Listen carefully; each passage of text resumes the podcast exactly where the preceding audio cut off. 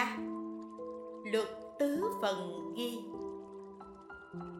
Từ khi mặt trời mọc cho đến giờ ngọ, Căn cứ theo đây thì giờ ngọ là giờ ăn đúng thời. Luật tăng kỳ ghi, Quá giờ ngọ là bóng đã ngã qua một sợi tóc. Một khoảng chớp mắt, Một cọng cỏ, tức là phi thời. Trong tứ thiên hạ đều lấy đây làm chuẩn mực. Kinh tỳ la tam muội ghi, đức phật nói với bồ tát đại huệ, có bốn lúc ăn, buổi sáng là giờ ăn của chư thiên, giờ ngọ là giờ ăn đúng pháp, buổi chiều là giờ ăn của súc sinh, buổi tối là giờ ăn của quỷ thần phật muốn đoạn trừ nhân lưu chuyển trong sáu cõi, khiến đồng với các đức phật trong ba đời nên lấy giờ ngọ làm giờ ăn. Qua giờ ngọ mà còn ăn là đồng với các cõi dưới, chứ chẳng phải giờ ăn của bậc thượng thánh, cho nên gọi là phi thời. Luật thập tụng ghi, Chỉ có chư thiên được ăn quá giờ ngọ nên không có tội. Lại nữa, luật thập tụng ghi Tỳ kheo ở cõi chim phù đề đi đến Tây Cụ Đa Ni Thì thủ thực theo giờ của Diêm Phù Đề. Tỳ kheo ở Tây Cù Gia Ni đi đến ba châu khác cũng như thế.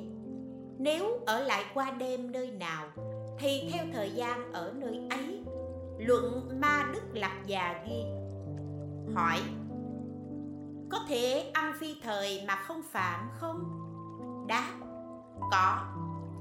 Nếu đến bắt úc đơn việc thụ thực theo thời gian ở đó thì không phạm. Ở các phương khác cũng vậy.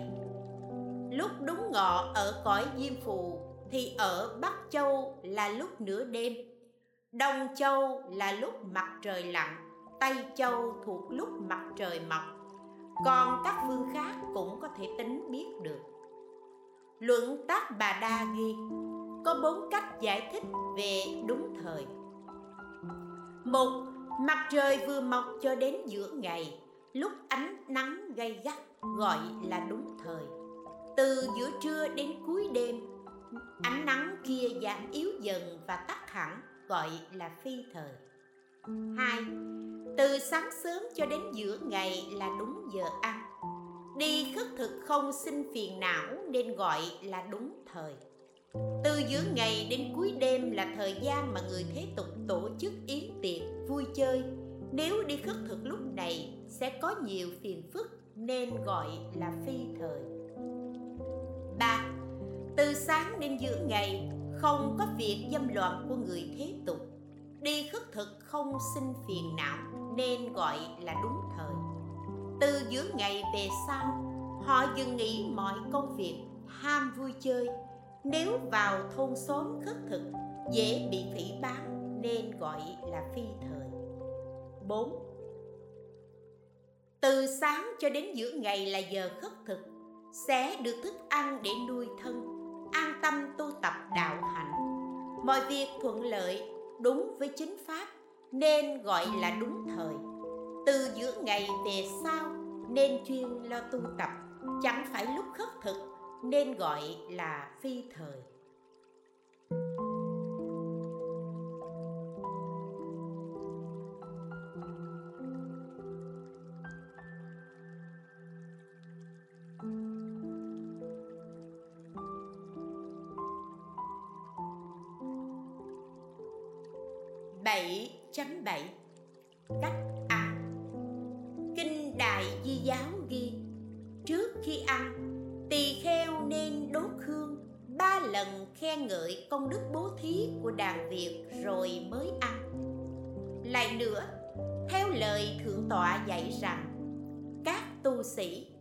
Mỗi vị hãy tự ra ngoài, rửa tay xúc miệng, Rồi trở vào ngồi chỗ của mình.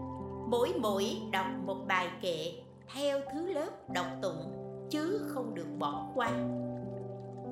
Kinh tăng nhất a hàm ghi, nếu có cúng dường thì nên bưng lư hương sướng rằng đến lúc phật dạy, hương là sứ giả của phật cho nên phải đốt hương phụng thỉnh khắp mười phương. Phải biết rằng, đốt hương vốn là muốn thỉnh phật, mà mắt phàm phu không nhìn thấy được. Phật dạy đốt hương cung thỉnh hết thảy phàm thánh khắp cả mười phương là biểu trưng cho phúc lành sông khắp hư không, lan tỏa đến khắp mọi nơi. Lúc hành hương, mỗi người phải sướng tụng bài kệ trong kinh hoa nghiêm hương giới, hương định, hương giải thoát. Tụ thành đài mây rực pháp giới. Cúng dường vô lượng phật mười phương. Thấy nghe sông ướp chứng niết bàn. Kinh tam thiên oai nghi ghi, ngồi nhận hương cũng được. Vì người nữ hành hương sợ chạm tay mà sinh tâm đắng nhiễm. Hoặc sợ chê cười thì cho buông từ trên xuống cũng được người nam hành hương, người nữ nhận hương thì ngược lại.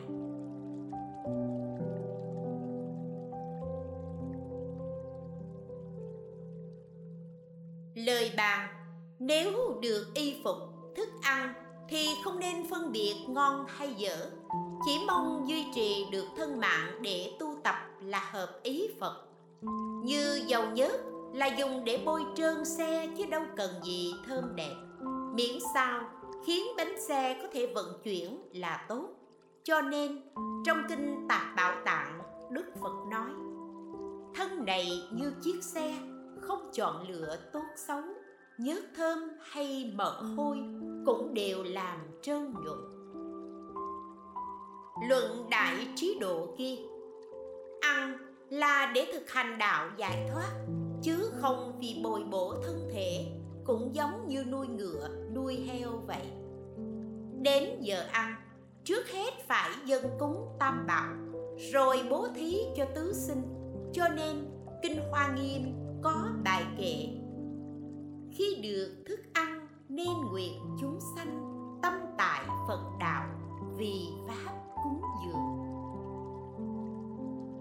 Kinh ưu bà tắc giới ghi, nếu tự may ăn quần và làm bát thì trước hết dâng lên phật.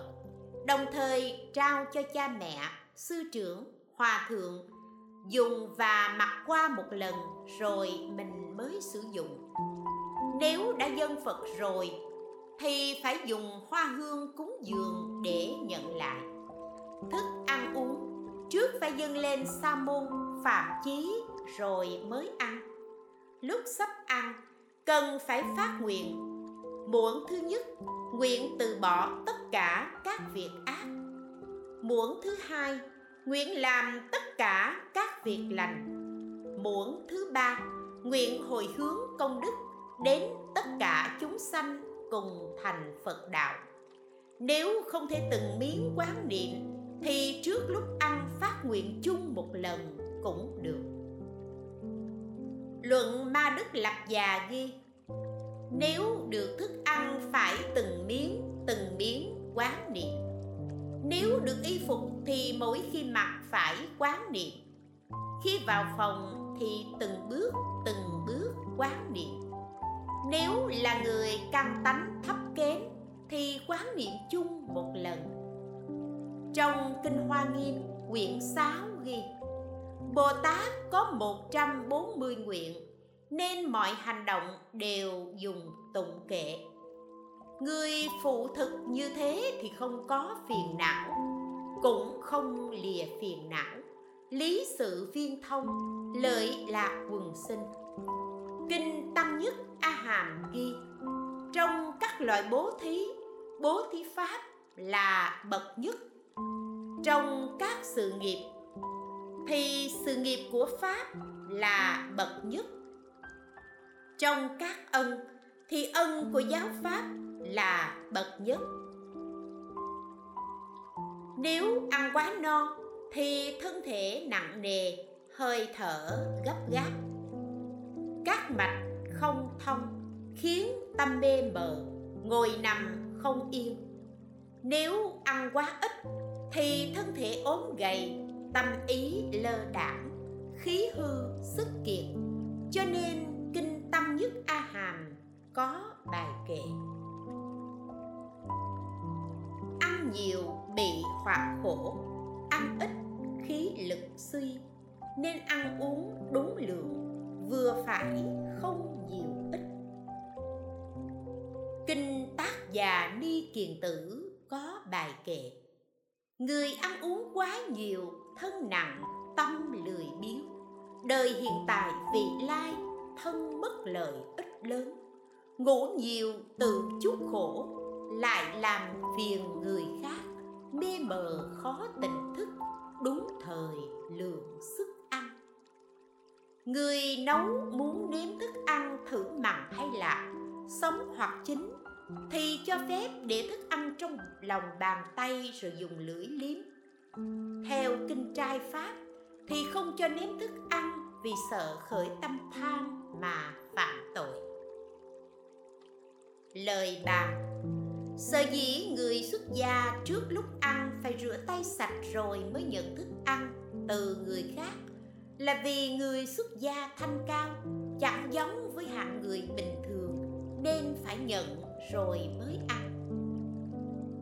Luận tác bà đa ghi, Tỳ kheo nhận thức ăn có năm ý nghĩa Trừ bỏ chúng tự trộm cắp, Tự lấy ăn cũng giống như ăn trộm, chứng minh sự ngay thẳng và như có mất mát gì cũng không dính dáng đến tỳ kheo.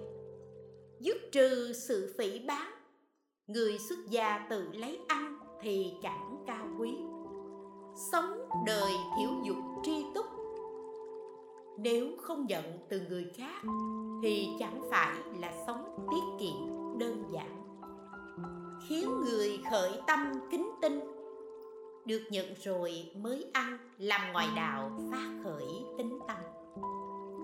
Trước kia, có một tỳ kheo đi chung với một ngoại đạo và cùng dừng nghỉ dưới một gốc cây. Trên cây có quả. Lúc sắp đến giờ ăn, ngoại đạo bảo tỳ kheo, thầy hãy leo lên cây hái quả đi.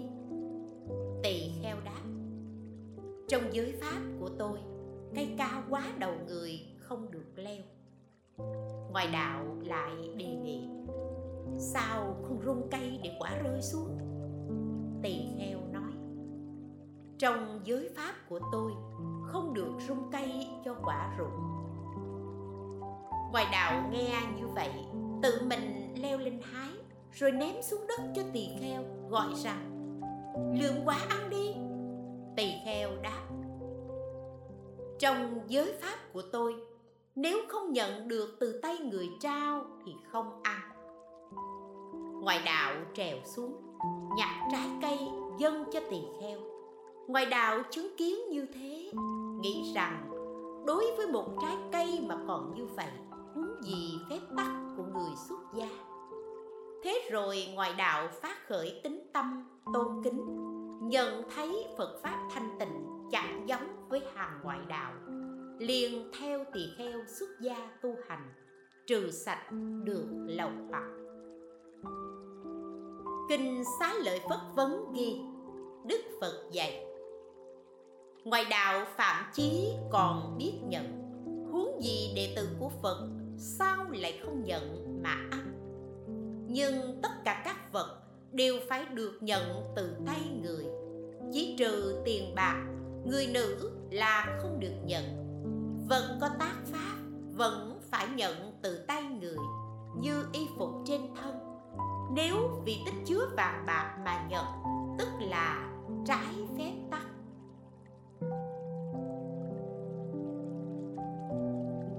Lời bà thức ăn của tất cả chư tăng đều phải được phân chia bình đẳng, không được phân biệt phàm thánh trên dưới.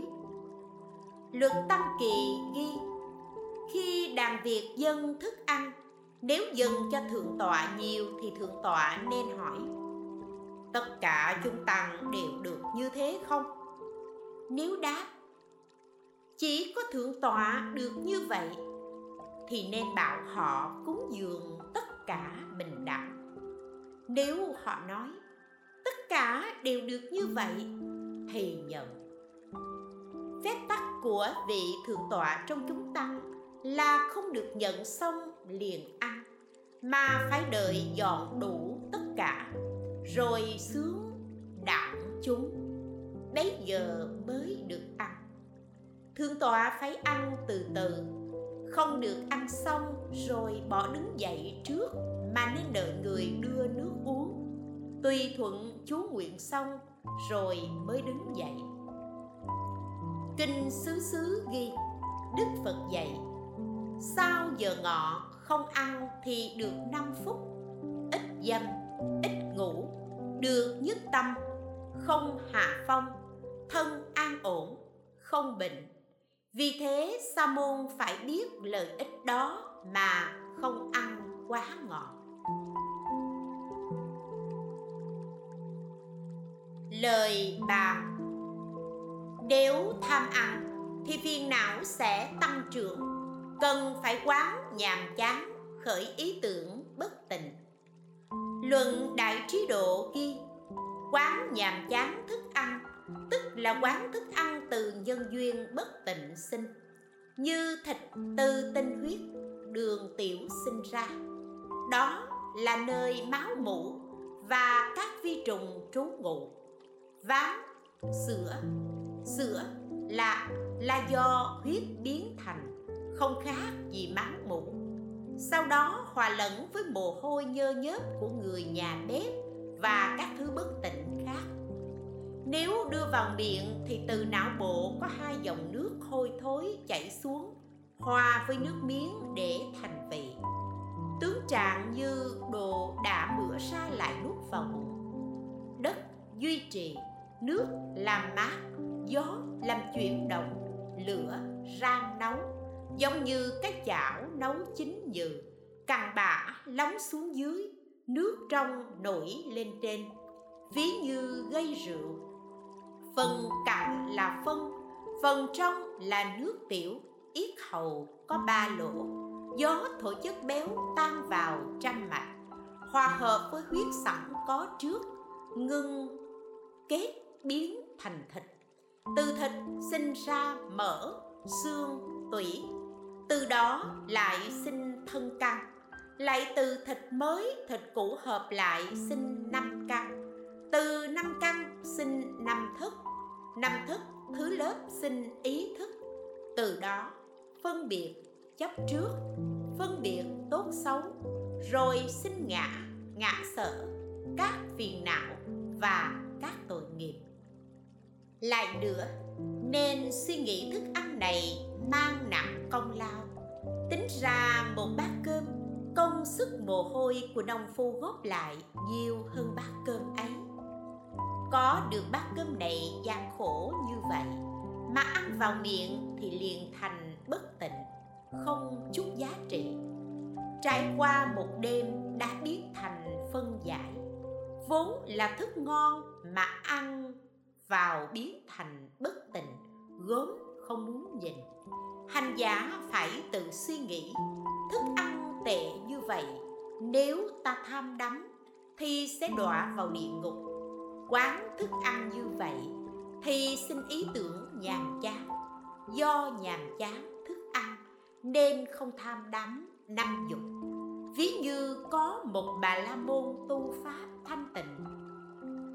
Có công việc đi đến một nước bất tịnh, tự suy nghĩ rằng, ta sẽ làm sao để tránh khỏi những thức ăn bất tịnh này? Chỉ phải dùng thức ăn khô mới thanh tịnh được khi nhìn thấy một bà cụ bán bánh bạch tủy, ông liền nói, tôi có việc ở đây một trăm ngày cụ hãy làm thứ bánh này bán cho tôi. Hằng ngày, bà lão đem bánh đến. Bà la môn rất thích ăn. Lúc ban đầu bánh trắng sạch, nhưng dần dần về sau thì không còn sắc và hương vị như trước nữa bà la môn hỏi, tại sao như vậy? Bà cụ đáp, mục đã lành. Bà la môn ngạc nhiên hỏi, nghĩa là sao? Bà cụ đáp, chồng tôi xin một nhọt ở chỗ kính tôi lấy bột gạo trộn sữa đắp vào. Một nhọt rồi vỡ mũ ra hòa lẫn với bột cứ mỗi ngày như vậy, lấy bột này làm bánh đem cho ông. Vì thế mà bánh nó ngon. Đây chồng tôi đã lành mục thì tôi biết tiền ở đâu được. Bà la môn nghe xong, nắm hai tay lại, đánh đầu đấm ngực, nôn khan và nói, biết làm sao đây? Ta đã phá pháp thanh tịnh rồi việc tu hành của ta coi như tiêu rồi bà la môn liền bỏ công việc trở về nước cũ. Hành giả cũng như vậy. Tham đắm ăn uống, hoan hỷ, ưa thích mà chẳng quán xét bất tình sao chịu quả báo đau khổ thì hối tiếc, làm sao kịp? bảy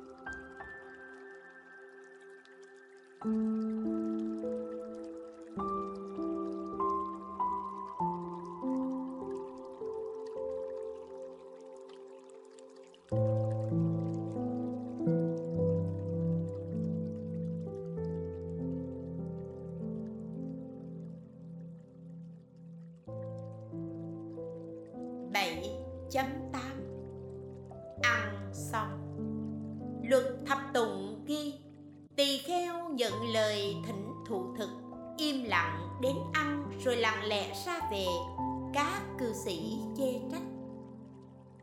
Chúng ta chẳng biết thức ăn có ngon hay không. Các tỳ kheo bạch phật, đức phật dạy, từ nay khi thụ thực, nên chú nguyện khen ngợi công đức thí chủ. Các tỳ kheo không biết người nào sẽ nói, đức phật dạy. Thượng tọa nói, nếu thượng tọa không nói được thì bảo người kế tiếp thượng tọa có khả năng để nói thay. Luật tăng kỳ ghi vị thượng tọa phải biết thí chủ cúng dường vì mục đích gì mà chú nguyện cho thích hợp. Luận Bali ghi, tăng đi bạch y, thụ trai xong. Nếu không dùng bột đậu, cự ma, để xúc miệng thì không đúng phép thụ trai vào thời quá khứ, tỳ kheo liên đề 60 năm trì trai, không một mảy may thiếu sót. Ngày nào ăn xong cũng sử dụng cự ma, bột đậu, nên đúng với trai pháp. Nếu không làm như thế, thì không thành tựu trai pháp. Kinh này không đề cập đến. Nếu căn cứ vào bộ xuất yếu lục nghi, thì cự ma là phân bò nếu theo kinh này, thì chẳng lẽ dùng phân bò làm sạch miệng ư? Chuyện ký pháp sư gia xá ghi, người thế tục và ngoại đạo ở ấn độ tôn thờ phạm thiên, bò. Vì cho đây là hai nguyên nhân sinh ra vạn vật và nuôi dưỡng nhân dân, nên phân bò dùng làm thanh tịnh đạo tràng. Phật thuận theo thế tục cũng lấy phân bò để làm sạch vậy tại sao lại chẳng dùng để làm sạch miệng?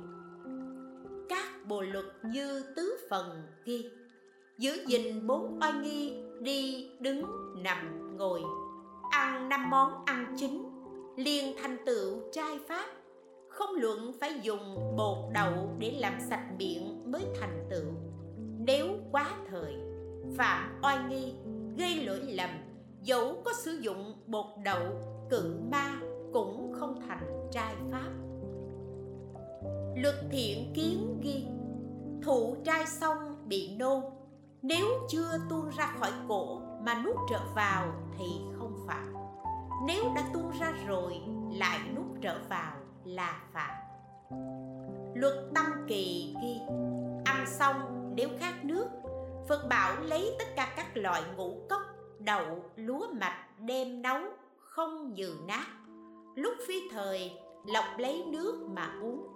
Đối với tô du, mật, đường phèn, các loại nước ép trái cây, thì phải dùng nước tác bệnh nếu ở đáy hũ còn lại một ít, có nước mưa văng vào cũng được xem là tịnh.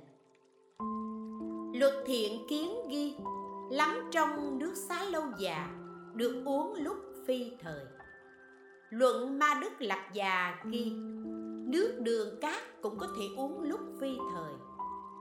Luật tâm kỳ ghi, con người có bốn trăm lẻ bốn bệnh. Phong đại có một trăm lẻ một bệnh dùng dầu để chữa trị. Hỏa đại bệnh nhiệt có một trăm lẻ một bệnh dùng ván sữa điều trị. Thủy đại bệnh rét có một trăm lẻ một bệnh dùng mật chữa trị. Bệnh tạp có một trăm lẻ một bệnh dùng ba loại thuốc trên để điều trị. Luật thập tụng ghi, lúc phi thời không được ăn đường phèn.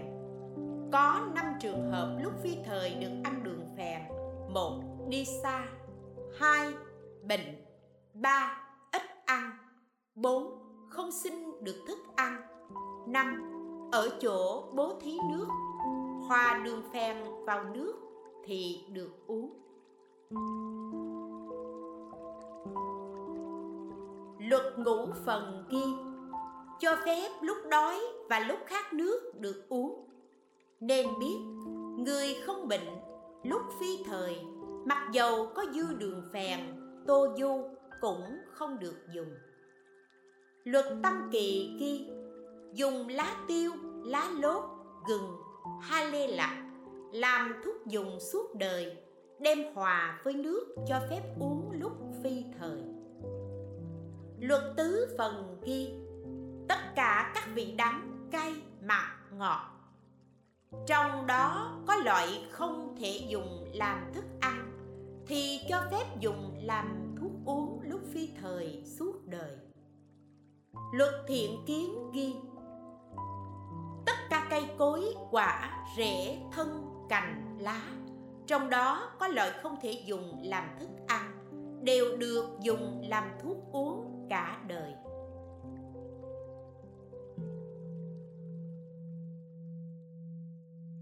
Lời bàn.